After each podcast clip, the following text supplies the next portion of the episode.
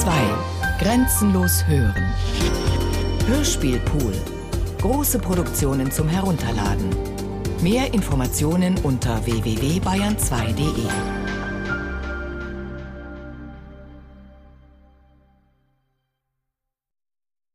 Johann Gottfried Säume Mein Leben Hörspiel für zwei Stimmen Bearbeitung Garlev Zacharias Langhans Realisation Christoph Lindenmeier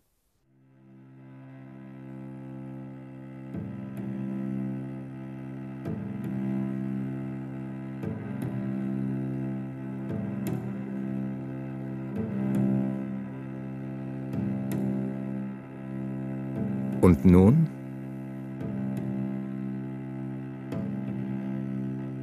Und nun?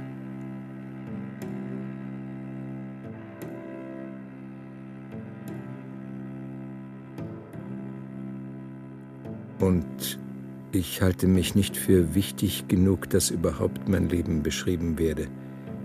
Ich glaubte, das wäre im 80. Jahre noch früh genug aber meine jetzigen Gesundheitsumstände erinnern mich, es nicht zu verschieben, wenn es geschehen soll.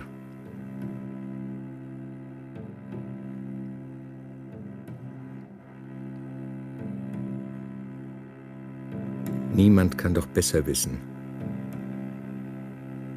Ich überlasse es jedem. Ich erzähle also ehrlich offen. So viel ich mir bewusst bin keine Schlechtheit.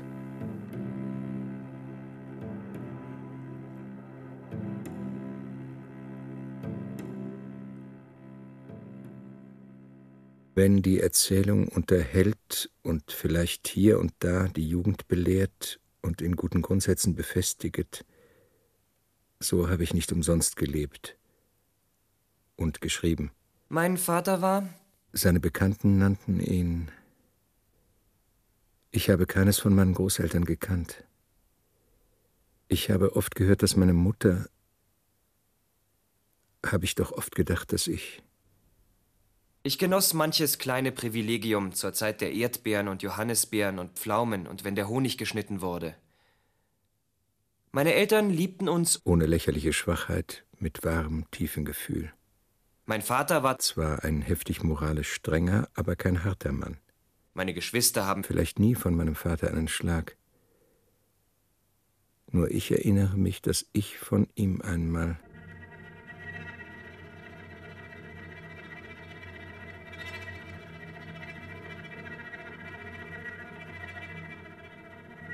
Es fehlte ein Guldenstück. Der Worte waren wenige, er ward heftiger. Ich leugnete fest und laut weinend. Ich hatte nichts zu bekennen. Ungefähr nach drei Wochen klärte sich's auf. Nachbars Samuelchen. Samuelchen bekannte und leugnete nicht.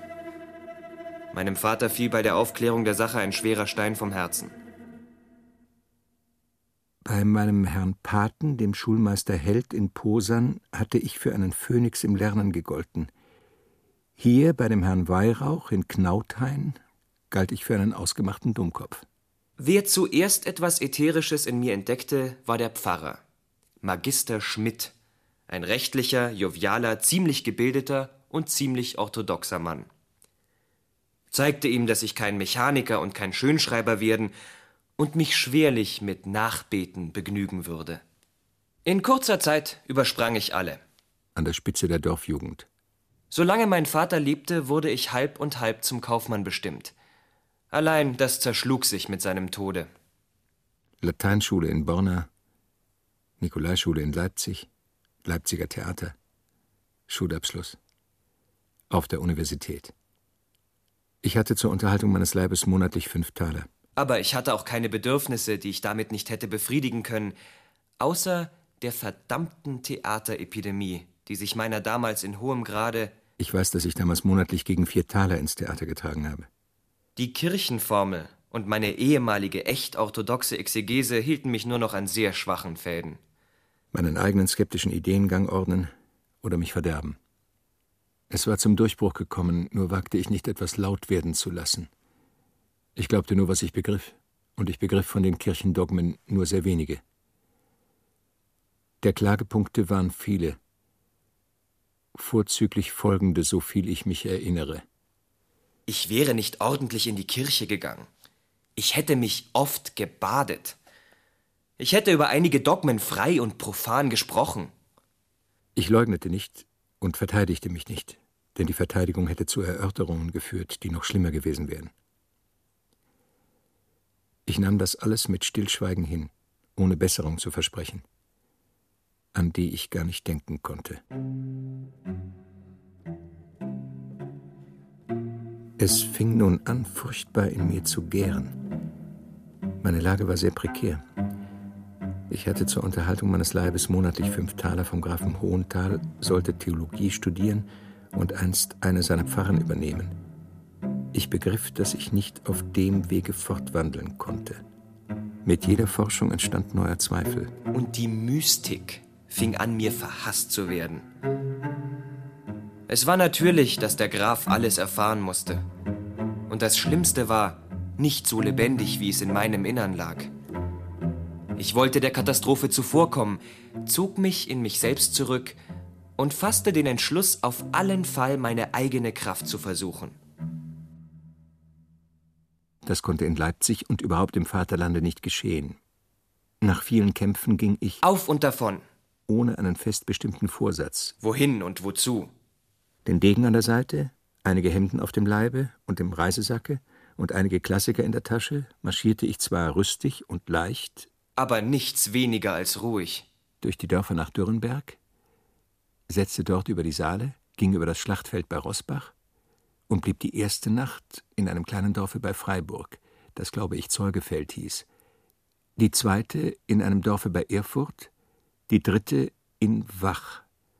Und hier übernahm, trotz allem Protest, der Landgraf von Kassel, der damalige große Menschenmäkler, durch seine Werber die Besorgung meiner ferneren Nachtquartiere nach Ziegenhain, Kassel und weiter nach der neuen Welt. Die Geschichte und Periode ist bekannt genug. Niemand war damals vor den Handlangern des Seelenverkäufers sicher. Überredung, List, Betrug, Gewalt, alles galt. Man fragte nicht nach den Mitteln zu dem verdammlichen Zwecke, Fremde aller Art wurden abgehalten, eingesteckt, fortgeschickt und an die britische Krone nach Amerika verkauft. Man brachte mich als Halbarrestanten nach der Festung Ziegenhain, wo der Jammergefährten aus allen Gegenden schon viele lagen. Ich ergab mich in mein Schicksal und suchte das Beste daraus zu machen, so schlecht es auch war. Wir lagen lange in Ziegenhain, ehe die gehörige Anzahl von Rekruten vom Pfluge und dem Heerwege und aus den Werbestätten zusammengebracht wurde. Mir zerriss man meine akademische Inskription als das einzige Instrument meiner Legitimierung.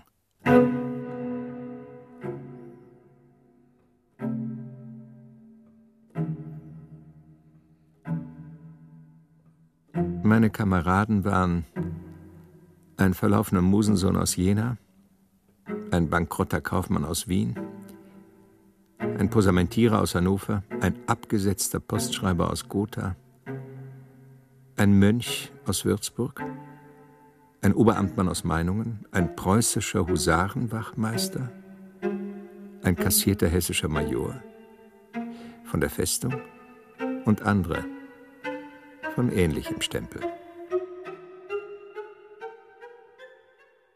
Da es den meisten gegangen war wie mir oder noch schlimmer, entspann sich bald ein großes Komplott zu unserer aller Befreiung.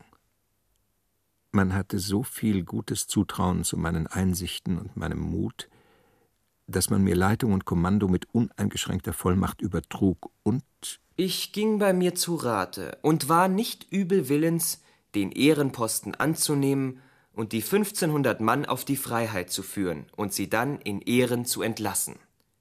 Einen jeden auf seinen Weg. Außer dem glänzenden Antrage kitzelte mich vorzüglich, dem Ehrenmanne von Landgrafen für seine Seelenschacherei einen Streich zu spielen, an den er denken würde, weil er verteufelt viel kostete. Als ich so ziemlich entschlossen war, kam ein alter preußischer Feldwebel zu mir, sehr vertraulich. Junger Mensch, sagte er, Sie eilen in Ihr Verderben unvermeidlich, wenn Sie den Auftrag annehmen. Selten geht eine solche Unternehmung glücklich durch. Der Kanonierfeldwebel hatte recht, es wurde alles verraten. Ein Schneider aus Göttingen, der ein Stimmchen sang wie eine Nachtigall, erkaufte sich durch die Schurkerei eine Unteroffiziersstelle bei der Garde. Und da man ihn dort gehörig würdigte und er des Lebens nicht sicher war, die Freiheit und eine Handvoll Dukaten. Ich erinnere mich der Sache noch recht lebhaft. Alle Anstalten zum Ausbruch waren getroffen, wir lagen in verschiedenen Quartieren, in den Kasernen, dem Schlosse und einem alten Rittersaale. Man wollte um Mitternacht auf ein Zeichen ausziehen, der Wache stürmend die Gewehre wegnehmen, was sich widersetzte niederstechen, das Zeughaus erbrechen, die Kanonen vernageln, das Gouvernementshaus verriegeln und zum Tore hinaus marschieren. In drei Stunden wären wir in Freiheit gewesen. Leute, die den Weg wussten, waren genug dabei. Als wir aber den Tag vorher abteilungsweise auf den Exerzierplatz kamen, fanden wir statt der gewöhnlichen zwanzig Mann deren über hundert. Kanonen auf den Flügeln mit Kanonieren, die brennende Lunten hatten und Kartätschen in der Ferne liegend.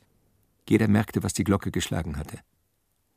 Der General kam und hielt eine wahre Galgenpredigt. Am Tore sind mehr Kanonen, rief er. Wollt ihr nicht gehen? Die Adjutanten kamen und verlasen zum Arrest. Hans, Hans, Peter, Peter, Michel, Michel, Jörge, Kunz. Jörge, Kunz. Meine Personalität war eine der ersten, denn dass der verlaufene Student nicht dabei sein sollte, kam den Herren gar nicht wahrscheinlich vor. Da aber niemand etwas auf mich bringen konnte, wurde ich und vermutlich noch mehr der Menge wegen bald losgelassen. Der Prozess ging an. Zwei wurden zum Galgen verurteilt, worunter ich unfehlbar gewesen sein würde, hätte mich nicht der alte preußische Feldwebel gerettet. Die übrigen mussten in großer Anzahl Gassen laufen. Von 36 Meilen herab bis zu zwölfen. Es war eine grelle Fleischerei.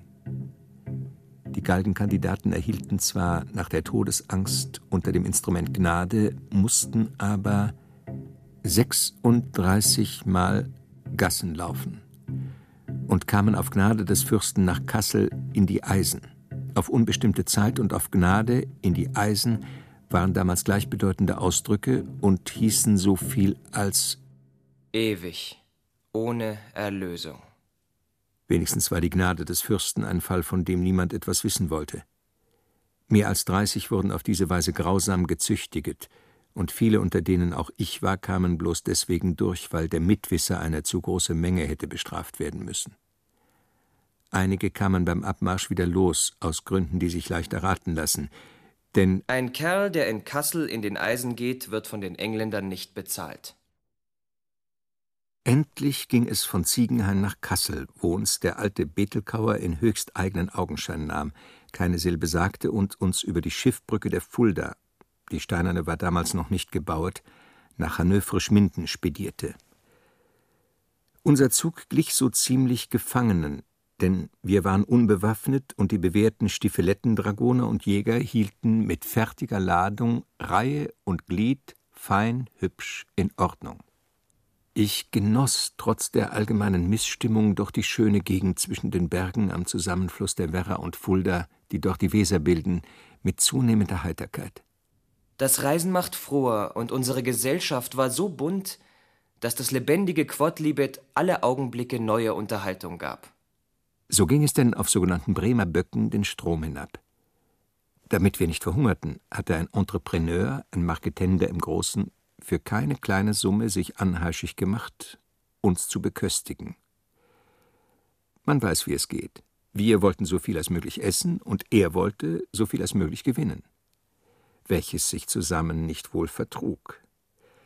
Fast unsere ganze Löhnung ging auf die Menage, und der Klagen liefen viele ein. Da Ermahnungen bei Gewinnsüchtigen gewöhnlich vergeblich sind, wurden wechselweise von dem Transport nach den Schiffen Deputierte gewählt, die auf dem Kochschiffe nach dem Rechten sehen sollten. Indes, es ging mit den Deputierten wie im englischen Parlament. Dort besticht man mit Guineas, Stellen und Pensionen, hier bestach man mit Wein, Schnaps und Kuchen. Und so ging es denn hier wie dort nicht viel besser als vorher.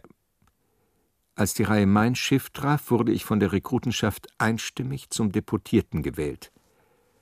Auf dem Kochschiffe wollte man mich, wie gewöhnlich, höflich mit dem Weinglase empfangen und mit Konfekt in der Kajüte halten. Ich habe gefrühstückt, war mein Bescheid, und blieb bei den Kesseln stehen, um zu sehen, dass die gehörige Quantität Fleisch und Gemüse hineinkam. Als die Kähne kamen, um zu holen, drang ich darauf, dass die Menagekessel vollgegeben wurden. Wir werden nicht auskommen, meinte man. Wir werden reichlich auskommen, sagte ich. Auf meine Gefahr, denn so viel hatte ich noch rechnen gelernt. Es blieb viel übrig. Ich ließ zum zweiten Mal holen, und alle erhielten eine sehr gute Mahlzeit.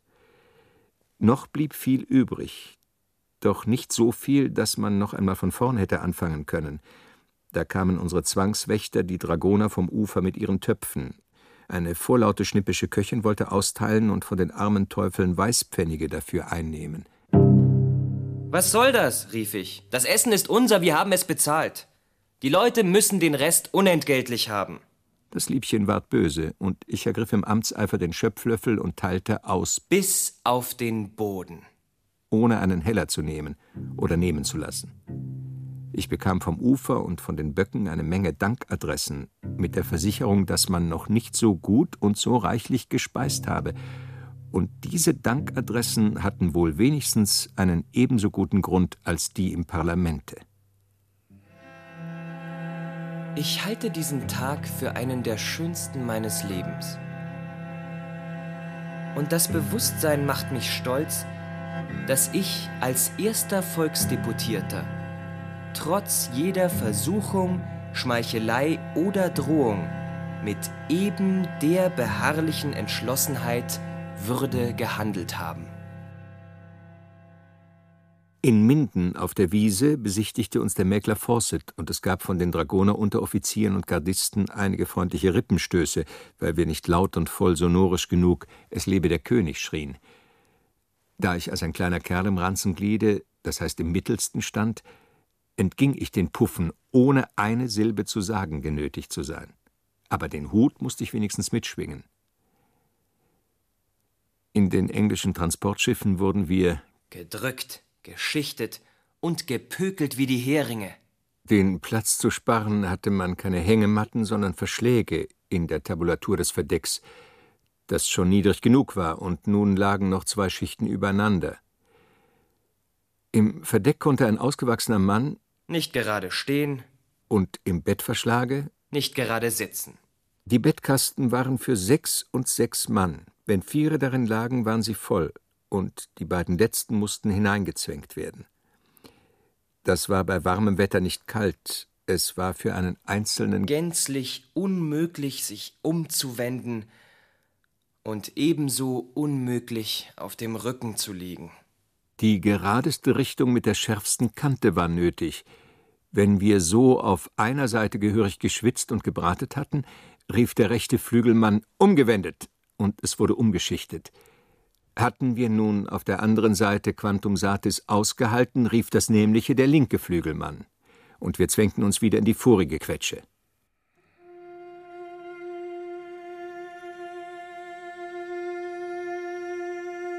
Es war mir doch ein sonderbares Gefühl, als ich den anderen Morgen auf das Verdeck trat und zum ersten Mal nichts als Himmel und Wasser um mich sah. Der Ozean wogte majestätisch und die Schiffe tanzten magisch wie kleine Spielwerke auf der unbegrenzten, ungeheuren Fläche. Der Himmel war bewölkt und teilte dem Wasser seine tiefe, ernsthafte Farbe mit. Ich war wirklich in einer anderen Welt und fühlte mich abwechselnd größer und kleiner, nachdem eine erhabene oder bange Empfindung in der Seele herrschte. Die Seeluft gibt gewaltigen Appetit. Die Schiffsportionen waren klein. Hier sorgte denn zufällig die freundliche Muse für ihren Zögling. Ich saß auf dem Quarterdeck und las eben Horazens Angustam amici pauperiem, als der dicke Steuermann mich sehr unfreundlich von der Bank schleudern wollte. Ich brummte meine Unzufriedenheit in meinem bisschen Englisch, das ich von Rogler gelernt hatte, so gut ich konnte, und wollte hinunter in meinen Kasten schleichen, wo ich mich von niemand hudeln ließ. Der Kapitän kam dazu, guckte mir in das Buch und hieß mich sitzen bleiben. Als er einige Anordnungen gemacht hatte, kam er zurück und fing eine Art von Unterhaltung mit mir an. You read Latin, my boy? Yes, sir. And you understand it? I believe I do. Very well. It's a very good diversion in the situation you are in. So I find, sir, indeed a great consolation. So ging es denn freundlich und teilnehmend weiter. Er nahm mich mit in seine Kajüte und zeigte mir seine Reisebibliothek, die aus guten Engländern und einigen Klassikern bestand, und versprach mir, wenn ich die Bücher gut halten würde, mir zuweilen eins daraus zu leihen. Durch seine Freundschaft erhielt ich etwas mehr Freiheit auf dem Schiffe, zumal da ich etwas Vergnügen am Seewesen zeigte und in wenigen Tagen mir die Nomenklatur der Taue und Segel merkte und sehr flink und sicher oben in dem Mastwerke mit herumlief. Da der Kapitän wohl merkte, dass die Schiffsportion meinem exemplarischen Appetit nicht zureichend war, ließ er mir großmütig, heimlich zuweilen eine Nachtmütze voll Zwieback und Rindfleisch zukommen, welches in der Tat im eigentlichsten Verstande ein sehr wohltätiges Stipendium war. Das schwer geschwefelte Wasser lag in tiefer Verderbnis. Wenn ein Fass heraufgeschroten und aufgeschlagen wurde, roch es auf dem Verdeck wie Styx, Phlegeton und Kokytos zusammen. Große fingerlange Fasern machten es fast konsistent. Ohne es durch ein Tuch zu seigen, war es wohl nicht trinkbar. Und dann musste man immer noch die Nase zuhalten. Und dann schlug man sich doch noch, um nur die Jauche zu bekommen. An Filtrieren war für die Menge nicht zu denken. Guten, ehrlichen Landmenschen kommt dieses ohne Zweifel schrecklich vor. Aber wer Feldzüge und Seefahrten mitgemacht hat, findet darin nichts Ungewöhnliches. Stürme hatten wir oft. Und einmal so stark, dass uns der Aufsatz des Vordermastes und die große Rad zerbrach. Die Türmung der Wogen. Das Heulen der Winde durch die Segel. Das Schlagen und Klirren der Taue. Das Donnern der Wellen an die Borde. Der ganze furchtbar empörte Ozean. Alles ist dem Neuling schrecklich, aber bald wird man es gewohnt und schläft ruhig unter dem Kampfe der Elemente. Nichts gibt dem Sinn ein größeres Bild von der Kraft des menschlichen Geistes als das Regiment eines großen Schiffes. Man nehme eines aus der Linie. Man gebe ihm 90 Kanonen. Es ist noch keines von den ersten, sie sind alle von dem größten Kaliber. Für jedes Stück habe man 200 Schüsse an Pulver und Kugeln. Welcher Vorrat! Segel und Taue und Stangenwerk, vieles doppelt. Eine Besatzung aus tausend Mann. Welch ungeheure Masse für ein Auge, das sie zusammen auf dem Land sieht.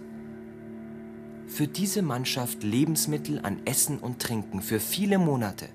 Dies alles in einer einzigen Maschine beisammen, mit welcher die Wogen wie mit einem Federballe spielen. Und dieses ungeheure Ganze führt der menschliche Geist stolz und ruhig durch die empörten Elemente hin und her nach seiner Wahl. Unsere Flotte von Transportschiffen aller Art, begleitenden Kriegsschiffen und Kaufmannsfahrzeugen, die die Gelegenheit der Sicherheit benutzten, mochte sich wohl auf 70 Segel belaufen. Und der Abend und der Morgen einer solchen schwimmenden Kolonie hat sein Angenehmes, wenn die See nicht zu hoch und nicht zu still ist. Besonders hat das Geläute etwas traulich Heimisches und doch etwas sehr Feierliches auf der unermesslichen Fläche, dass ich nicht selten zu einem sehr innigen Gebet gestimmt wurde.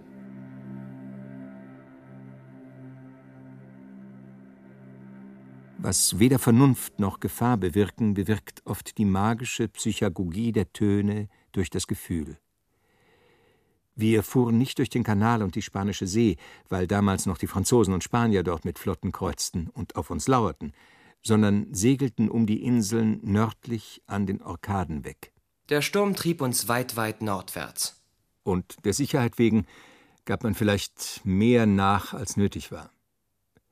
Wir konnten mutmaßlich nicht weit von Grönland sein. Wir froren tief im Sommer, dass wir zitterten Tag und Nacht.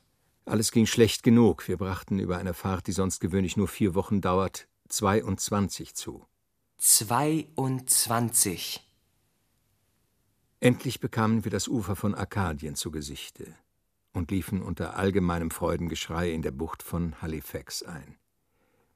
Ich war einer der ersten am Lande und hatte nebst einigen anderen eine kleine Quelle herrlichen Wassers am Ufer im Sande entdeckt. Lange hatten wir diese köstliche Erquickung entbehrt. Wir tranken mit Wollust in großen Zügen.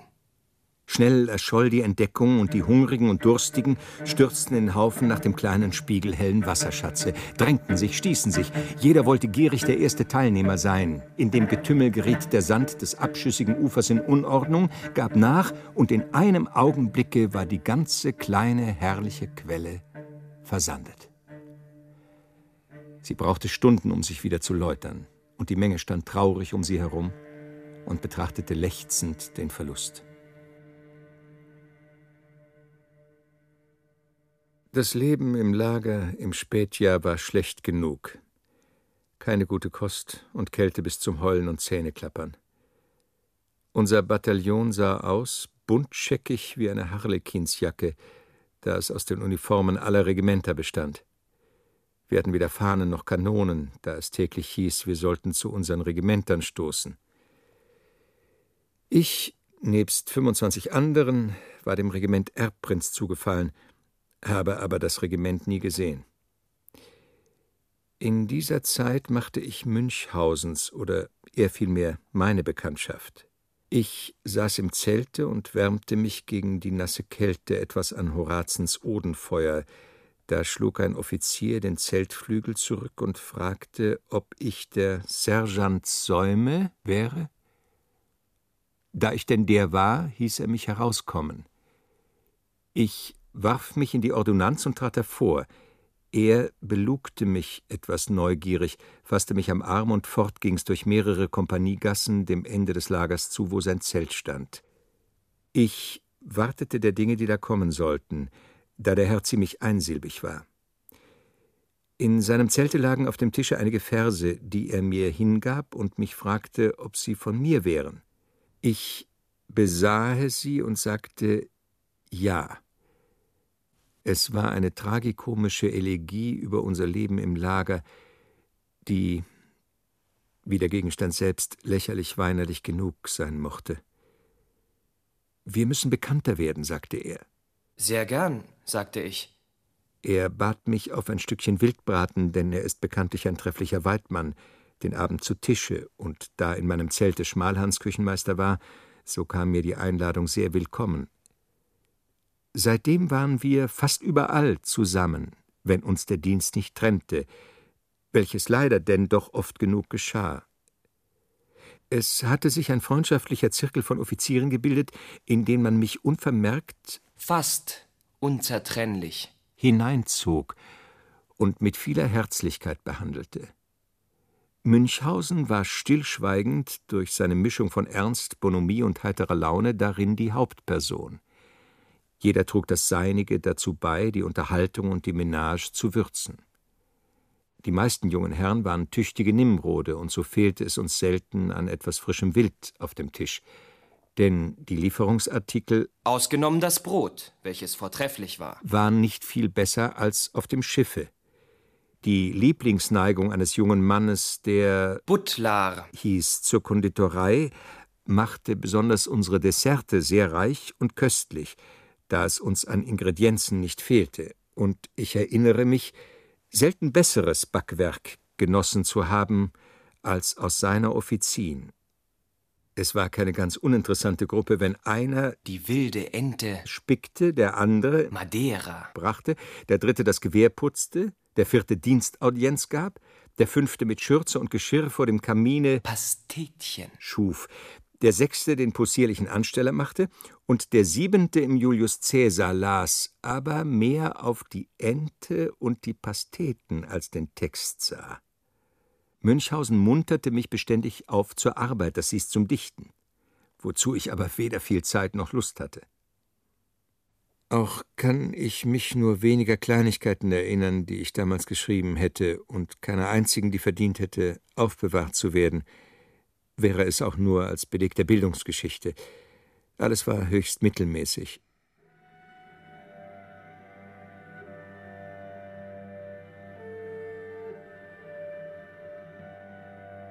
Dafür lief ich, wenn ich Zeit hatte, mit Horaz oder Virgil in der Hand oder auch wohl mit einem alten Homer in den Wäldern herum. Lagerte mich in einer Grotte oder einer alten Baumgruppe. Und vergaß nicht selten über meinen Lieblingsstellen den Sonnenuntergang, so dass ich sehr spät ins Lager oder die Kasernen zurückkam.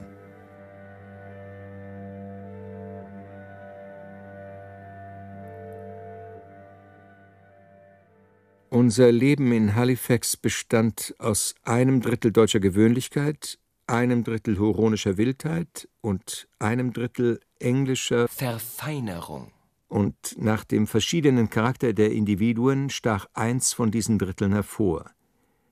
Bei mir blieb wohl meistens der Deutsche sitzen, obgleich Briten und Huronen mein Studium waren und bald diese, bald jene den Vorzug behielten. Das Skalpieren der Wilden ist bekannt genug und man erzählt davon fürchterliche Beispiele. Mir selbst ist keines bekannt geworden. Sie skalpieren sehr ehrlich nur ihre Feinde. Und unsere Wilden waren durchaus nur freundschaftliche Leute. Sie kamen sehr häufig in großer Anzahl in die Stadt, um ihre Jagdbeute zu verkaufen, die meistens aus Moostieren, Geflügel und zuweilen Fischen Vorzüglich Aalen. bestand. Dafür bekamen sie Rum, europäische Bedürfnisse und spanische Taler. Sie wussten den Wert des Geldes schon sehr gut zu schätzen und betrogen ebenso oft, als sie betrogen wurden. Sie kamen gewöhnlich zur See in ihren bekannten Booten von Birkenrinde. die meisterhaft gebaut waren und die sie mit ihren kleinen Rudern meisterhaft zu führen verstanden. Die englischen Matrosen, die es ihnen nachtun wollten, verloren sehr oft das Gleichgewicht und fielen in die See, worüber denn die Indier und über das europäische schwerfällige Schwimmen recht herzlich lachten. Sie machen mit diesen Booten große Küstenreisen und stechen damit außerordentlich weit in die See, Die Wilden benahmen sich, so viel ich habe beobachten können, immer anständig. Doch soll das nicht stets der Fall gewesen sein, und der Gouverneur soll sie militärisch haben einstecken lassen müssen, um ihren Natürlichkeiten in Hinsicht des Geschlechts Einhalt zu tun.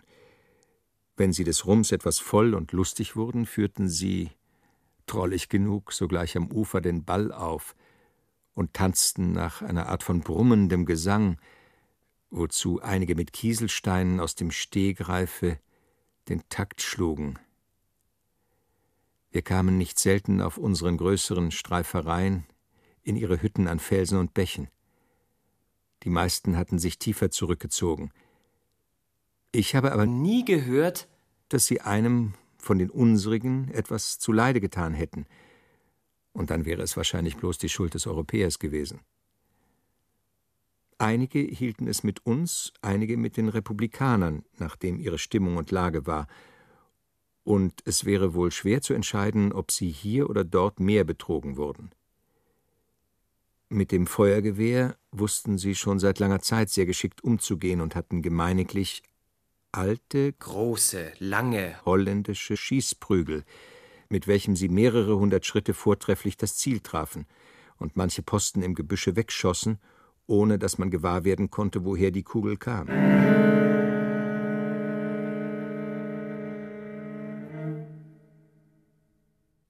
Als die Franzosen noch Herren von Kanada waren, ließen sie sich angelegen sein, durch ihre Missionarien die Amerikaner ins Christentum einzupürchen, daher noch mancher Alter unter ihnen, wenn er die Glocken hört, sein Kreuz schlägt und Au nom de Dieu, du Père, du Fils et du Saint-Esprit dazu sagt.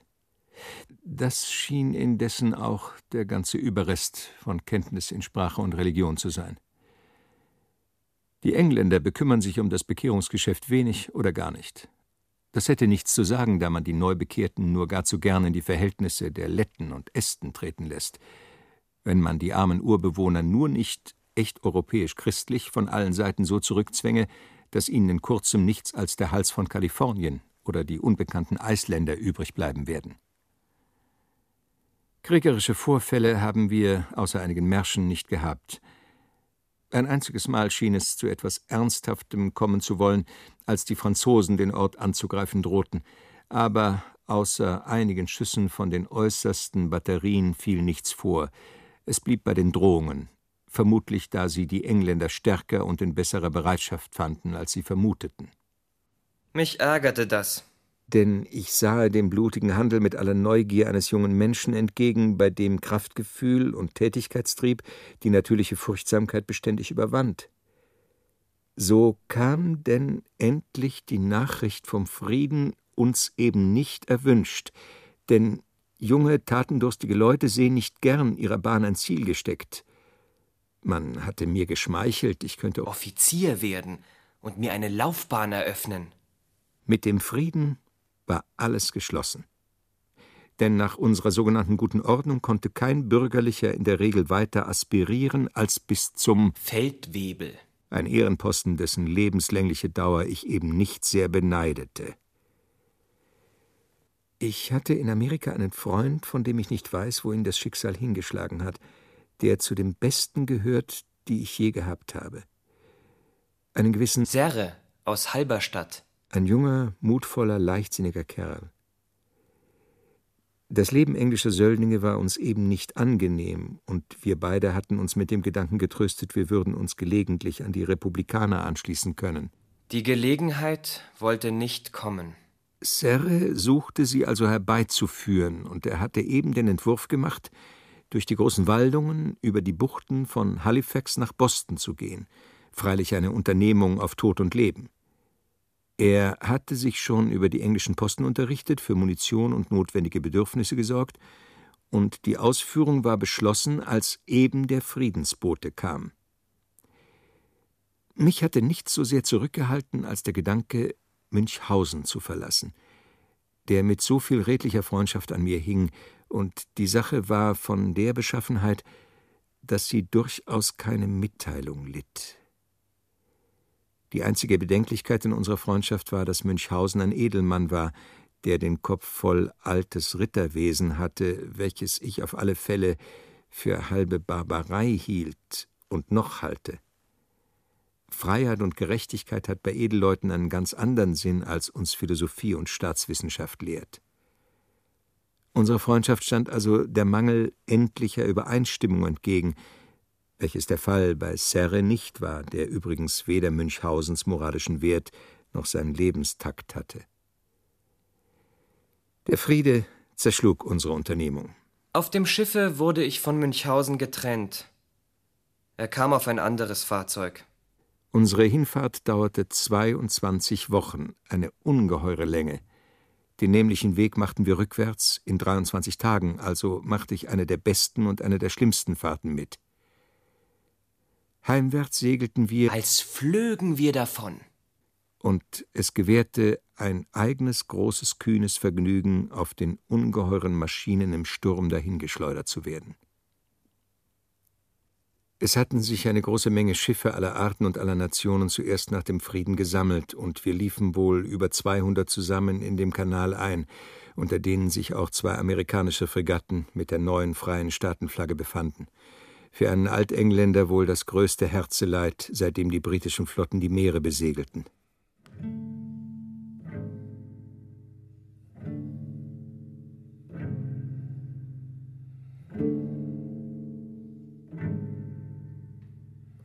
Die letzte Nacht gehört zu den furchtbarsten und schönsten, die ich auf dem Wasser erlebt habe. Es war ein gewaltiger Gewittersturm auf dem Kanale in der Gegend von Portsmouth. Die zusammengelegte Flotte. Das Heulen des Sturms, das Schlagen des Tauwerks, das Rollen des Donners, das Leuchten der Blitze, das grelle Aufhellen der glühenden Wogen und das augenblickliche Schließen zur schwärzesten Nacht. Das Rufen und Schreien der Matrosen. Das Geläute der Glocken. Der ferne dumpfe Hall der Signalschüsse. Das Dröhnen. Und Krachen der Schiffsfugen und die Angst, dass wir vielleicht über Klippen stürzten. Man denke sich die Wirkung des Ganzen auf die entzündete Einbildungskraft. Und mit dem sich heiternden Morgenhimmel waren wir wirklich in der Nähe der Kreideberge, die dem Lande den Namen Albion geben. Die Fahrt über die Nordsee war stürmisch und langweilig. Nach einigen Tagen erreichten wir Bremer Lee, wo wir Fahrzeuge wechselten und ebenso wieder heraufbuxiert wurden, wie wir hinunterfuhren. Hier schreckte uns die Besorgnis, dass wir bei Minden würden an die Preußen verkauft werden. Es wurde laut gesprochen, und der bekannte gewissenlose Seelenschacher des alten Landgrafen machte die Sache nicht unwahrscheinlich. Serre, also ein gewisser Wurzner aus Gotha und meine Personalität hatten bei Elsfleth den löblichen Entschluss gefasst, uns den Fesseln der schändlichen Dienstbarkeit zu entziehen. Einige Nächte lauerten wir, ohne Erfolg, auf Gelegenheit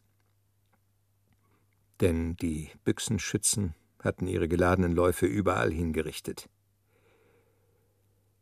Aus Verdruss und Müdigkeit war ich auf meinem Habersack eingeschlafen.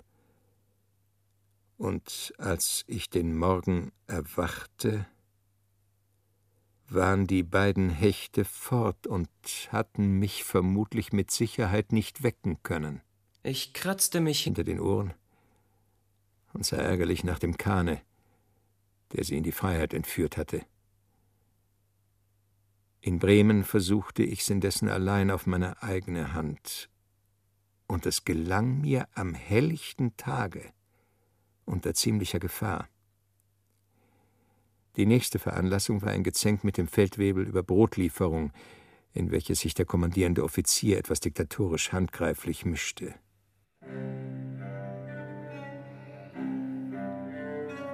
Das Gespenst.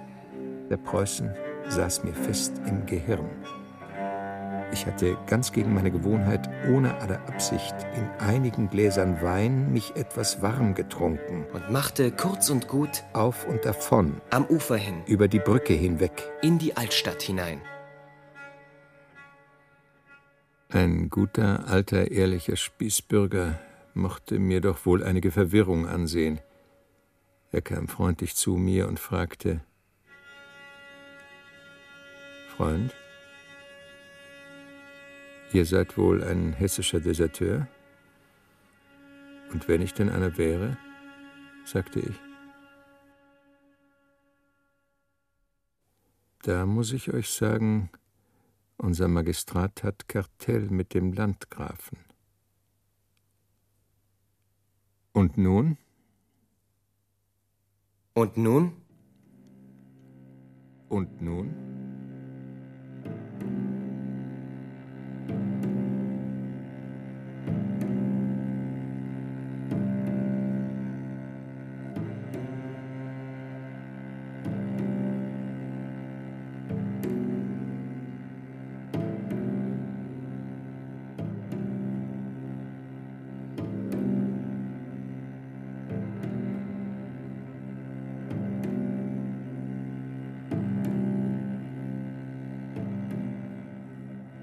Johann Gottfried Säume Mein Leben.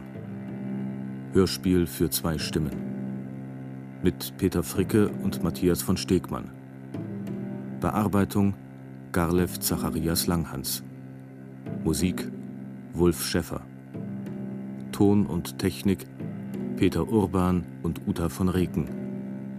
Regieassistenz Holger Buck. Realisation Christoph Lindenmeier Produktion Bayerischer Rundfunk 1994. Redaktion Herbert Kapfer